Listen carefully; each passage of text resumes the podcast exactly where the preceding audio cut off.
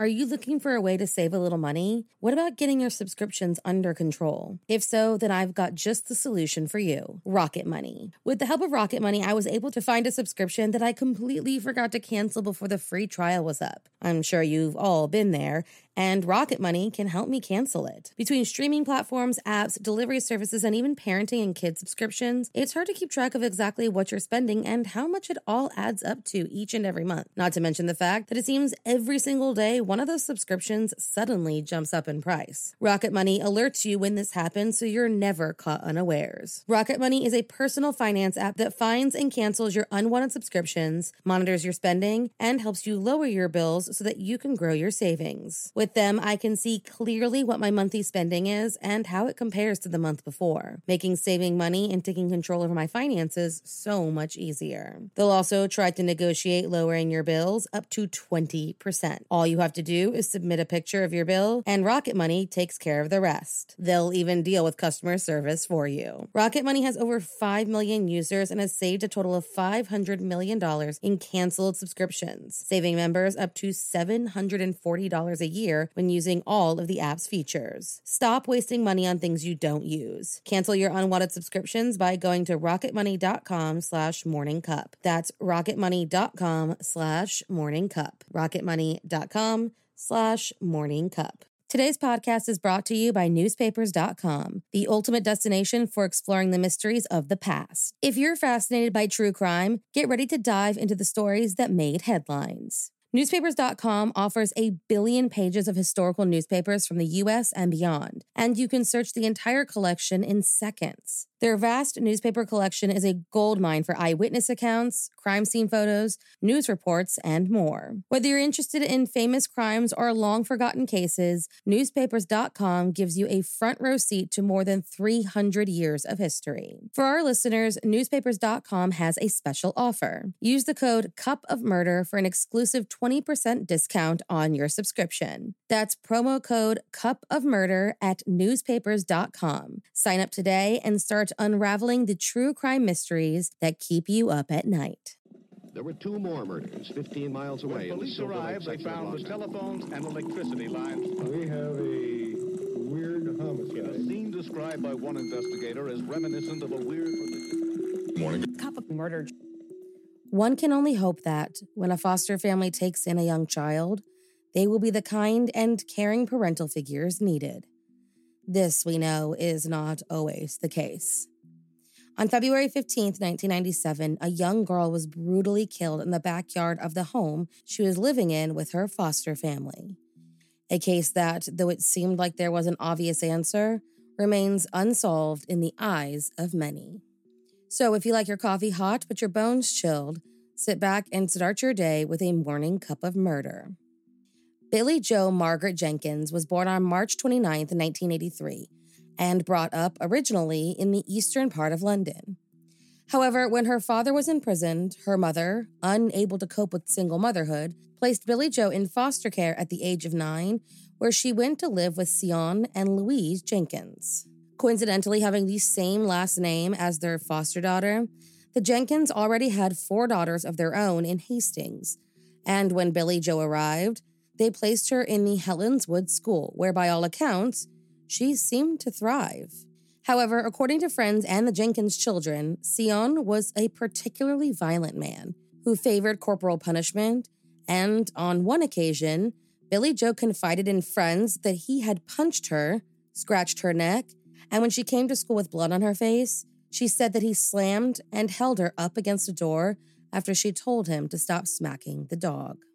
The girl described as a fun loving child who dreamed of becoming an actor was the same girl who often showed up to school with bruises on her arms and legs, and according to a family friend, was once kicked aggressively in her already sprained ankle by her foster father on a vacation in France. Living with the Jenkins family for almost five years, Billie Jo's anger and hatred towards her father only got worse by the day. But unfortunately, there didn't seem to be a way out for the young girl because, on the surface, Sion Jenkins was a well known and liked deputy head teacher of a local boys' comprehensive school. A job he obtained, it would later be revealed, by lying about his qualifications and continued to lie in order to move up to the head of the school, a job he was expected to start fairly soon. That good reputation, however, was completely blown to pieces when, in February of 1997, a horrific event took place inside the Jenkins home that thrust them and their foster daughter into the media spotlight. On February 15, 1997, Sion and Louise argued over Billie-Jo. According to the sources, Sion came home from a trip and asked that Billie-Jo turn down her music. She allegedly refused, and he grew angry over her disobedience.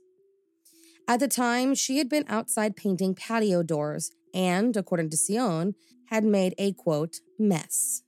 Shortly after this heated argument, 13 year old Billie-Jo's body was found lying in the back garden of the family home. She had been beaten over the head with an iron tent peg a total of five times and died within minutes of her brutal assault. When police arrived at the scene, they immediately asked the girl's foster father, Sion Jenkins, to make a public appeal for help solving the case. But shortly thereafter, he became a suspect in the murder after police and Louise realized that he was the last person to see the young victim alive that day and was the first adult to find her body. According to what he told the police, Sion, after fighting with Billie-Jo, got into his car and drove to pick up his two biological daughters from clarinet practice. Billie-Jo had stayed home to finish painting those patio doors in order to earn a little extra money. And according to the claims, that tent peg had been left outside in the garden earlier in the day by one of the other Jenkins children. Arriving home, Sion's daughters waited in the car while he ran inside for a few minutes. He then took them to a nearby DIY store, yet took no money with him, and for reasons unknown, decided to drive around a nearby park in a circle before taking an extended route back home. When they finally returned, he found Billie-Jo lying in a pool of blood on the back patio.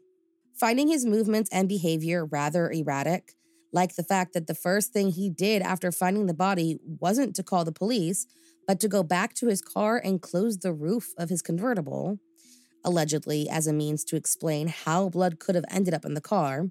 Police theorized that during that quick trip back into his home, the one where the girls stayed outside in the car, Sion ran into the back garden, picked up that tent peg, and beat his foster daughter to death for disobeying him. He then got back into the car, claimed he went to the shop to buy some more white spirit, despite already having some in his garage, and went to the DIY store in order to provide himself with an alibi. Hence the alternate route home as well. And not only did he delay in calling 999, only doing so when a neighbor came out and told him to, Sion also refused to place the young girl in the recovery position or check if she was still breathing like the operator instructed. When asked if she was still taking breaths, he responded, I don't know. I haven't looked. Police believe that the reason he didn't need to check her breathing or her pulse was because he already knew that she was dead, having taken her life himself. In addition to his strange behavior, police found a total of 158 microscopic spots of blood on Sion's clothing. When tested, it was determined to belong to Billie-Jo. Though he claimed the attack must have been committed by an unknown stranger, Police found it hard to believe that some intruder broke into the garden, found the weapon, and killed Billie-Jo during the same 10 minutes that Sion Jenkins was away and escaped without anyone nearby noticing. Unable to keep his story straight when questioned officially, changing it to a version closer to the truth only when he realized that his two daughters were with him and would be able to give statements of their own, on February 24th, 1997, he was officially arrested and charged with Billie-Jo's murder on March 14th.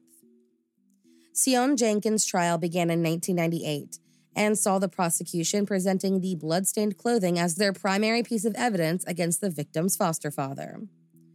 With forensic scientists reportedly telling police that the pattern of blood was consistent with an impact spatter, expert witnesses testified that the appearance and distribution of the blood suggested that the attacker was indeed Sion Jenkins. The defense, however, brought forth their own expert witnesses to refute the claims, and Sion himself said they appeared on his clothing as a result of his attempt to help the young victim. However, if this were true, there would have been similar stains found on both the paramedics or the neighbor who arrived at the scene and tried to save Billie-Jo. No blood was found on any of their clothing. While the defense continued to try and theorize where the blood came from, even saying that it might have sprayed onto their client when Billie-Jo breathed out her last breath, something experts called wholly unrealistic, Sion took the stand and told jurors that his foster daughter was disobedient, impatient, and would, quote, simply destroy items of clothing or her herself, ripping the heads off of dolls. If she was asked to do something, she might not do it. And if she did something, she might become impatient. The court also heard about the uncovered lies Sion used to get his current job and the quote, considerable stress he was under trying to make sure the fabrications were never discovered. In the end, on July 2nd, 1998, Sion Jenkins was found guilty and sentenced to life imprisonment. Deemed a danger to the community, the judge also revealed that Sion had been additionally charged with, quote, obtaining pecuniary advantage by deception in regards to his lies when applying for his job. This, however, was not the end of his story. Shortly after the conviction, Sion Jenkins appealed, claiming that the blood did, in fact, get on his clothing when Billie-Jo breathed out as she died. Though the experts at the first trial denied such a theory, Sion wasn't the only person claiming his innocence. After his appeal was denied, investigative journalist Bob Woffinden, believing this was a grave miscarriage of justice, took up the cause and began investigating the case on his own. Then the Criminal Case Review Commission got involved, and with a witness claiming the bloodstains could have resulted from a rare condition in which gases might have built up in Billie-Jo's lungs and caused her to breathe out blood involuntarily with enough force to cause the spatter pattern, they referred the case back to the Court of Appeals in 2004 and they ordered a new trial. Sion was released on bail and in 2005 made his way back to the courtroom for a second shot at his innocence. Hearing this theory again, the jury was unable to come to a majority verdict after 39 hours of deliberation, and a second retrial was ordered. Told their job was to determine if the blood got onto Sion's clothing during the attack or when he discovered her body, the jury heard evidence from his biological children that suggested he, quote, preferred Billie-Jo to them and insinuated a sexual or flirtatious nature to their relationship. This trial, like the last, failed to reach a majority verdict after three months of evidence. And on February 9, 2006, Sion Jenkins was declared in consequence to be acquitted. No further retrials were ordered, and he became the first man in British criminal history to be acquitted after being tried three times for the same crime. In total, the legal process for this case cost an estimated 10 million pounds. 700 witnesses were taken in by the police. Jurors spent 36 days deliberating across all three trials, and Sion spent 11 days in the witness box giving evidence. He was released from prison, moved to Hampshire with his new wife, and enrolled in a criminology course at the University of Portsmouth. He has since been denied compensation on the grounds that, while he was not found guilty during the retrials, there was still no evidence to prove his innocence. Everything seemed to work out for Sion Jenkins. That was until the public learned that, at no time during the trials, did the jury hear from his first wife, who described him as a violent man who beat both her and her children. Claiming he once hit her so hard that he perforated her eardrum, many believed that, if this information was given during the trial, then maybe the jury would have made a different decision. In fact, Sion publicly denied ever hurting his children to the press, to which they responded that he was a liar and often used corporal punishment during their childhood. It was also learned that, during the final retrial, the judge made the decision to disallow new forensic evidence, which allegedly showed that the bloodstains found on Sion's clothing also contained small fragments of Billie-Jo's bones and flesh, which would completely disprove the claims the blood got onto the fabric during her last breath. There was also evidence conducted by the University of Cambridge that there were pieces of metal in those bloodstains that matched the tent peg. But because the evidence was allegedly admitted too late for the defense to respond, none of it could be admitted into the trial. Those who still believe Sion Jenkins was indeed an innocent man point to a mentally ill man allegedly seen in the street near where the Jenkins lived at the time. He was taken into custody but considered unable to be questioned. Believing that he might be a potential suspect and Billie-Jo's real killer, the courts rejected the claim, finding no evidence to prove it. The man also had a confirmed alibi, but according to the sources, Billie-Jo did complain that she believed that she was being followed by someone and had been since around Christmas time. Describing the man as white, in his 40s or 50s, and always wearing a leather jacket, the description allegedly matched a man seen staring intently at the Jenkins family home from a nearby park. Could this alleged stalker really be the killer? If so, why did Sion Jenkins act so strangely before and after Billie-Jo's death? And how really did that blood spatter get onto his clothing? The answers are still unknown, and the case, in the eyes of many, remains unsolved. In January of 2022, it was announced the police were re examining the forensic evidence. But as far as I can tell, this is the last known update on the Billie-Jo Jenkins case. Thank you for joining me in my morning cup of murder. Please join me again tomorrow to A Terrible Thing Happened on February 16th. Don't forget to rate and subscribe and let me know how you like it. If you want to help support the podcast, there's always Patreon or just sharing it with your true crime obsessed friends. And remember, stay safe.